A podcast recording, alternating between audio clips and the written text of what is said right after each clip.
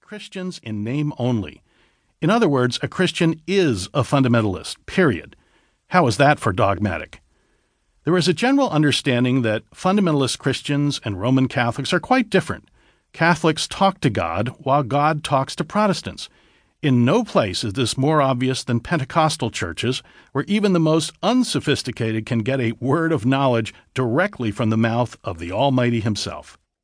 Years ago, I was preaching in an Assembly of God church in Springfield, Oregon, and during the course of the sermon, I mentioned that I had a phobia about something which I presently don't even recall. But the part I fondly remember is what happened after the service, during the period when the acolytes swarmed down upon the visiting speaker usually asking for a special prayer or blessing from one of God's truly anointed.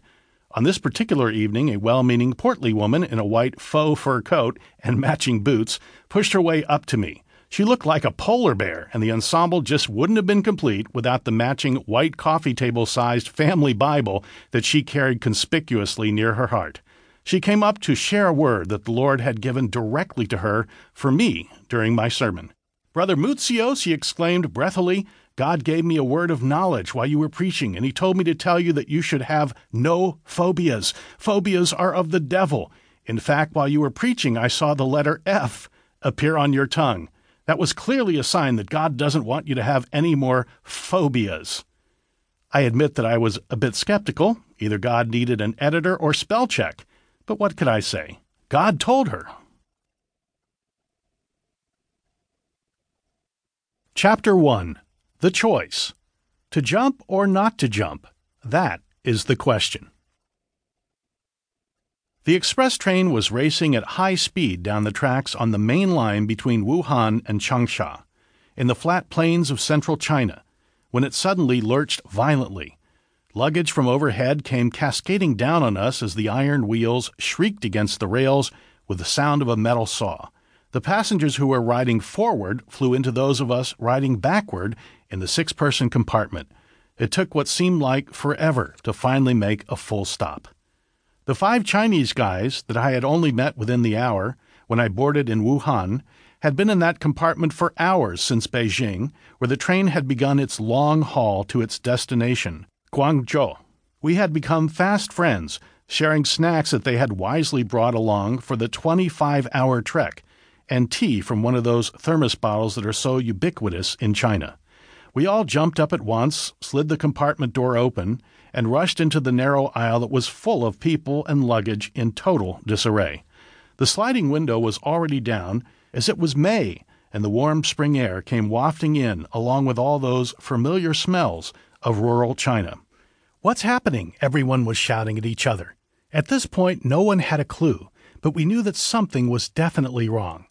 Across a field of blooming yellow rapeseed plants was a small village like any other found in their tens of thousands throughout the ancient Middle Kingdom. Villagers were coming out to see what was going on. I am sure they were quite accustomed to the trains of the Chinese rail service regularly zooming past their oblivious sleepy village, but this afternoon it had stopped with enough noise to raise the dead.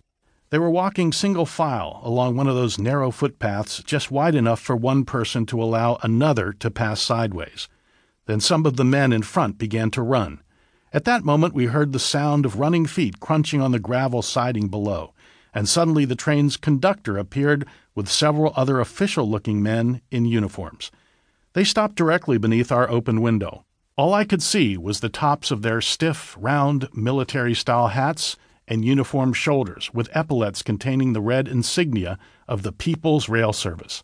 They had run from the engine all the way back to our carriage, which was second from the end. They were in a state of panic, shouting to each other, totally ignoring the passengers who were yelling to us what was wrong.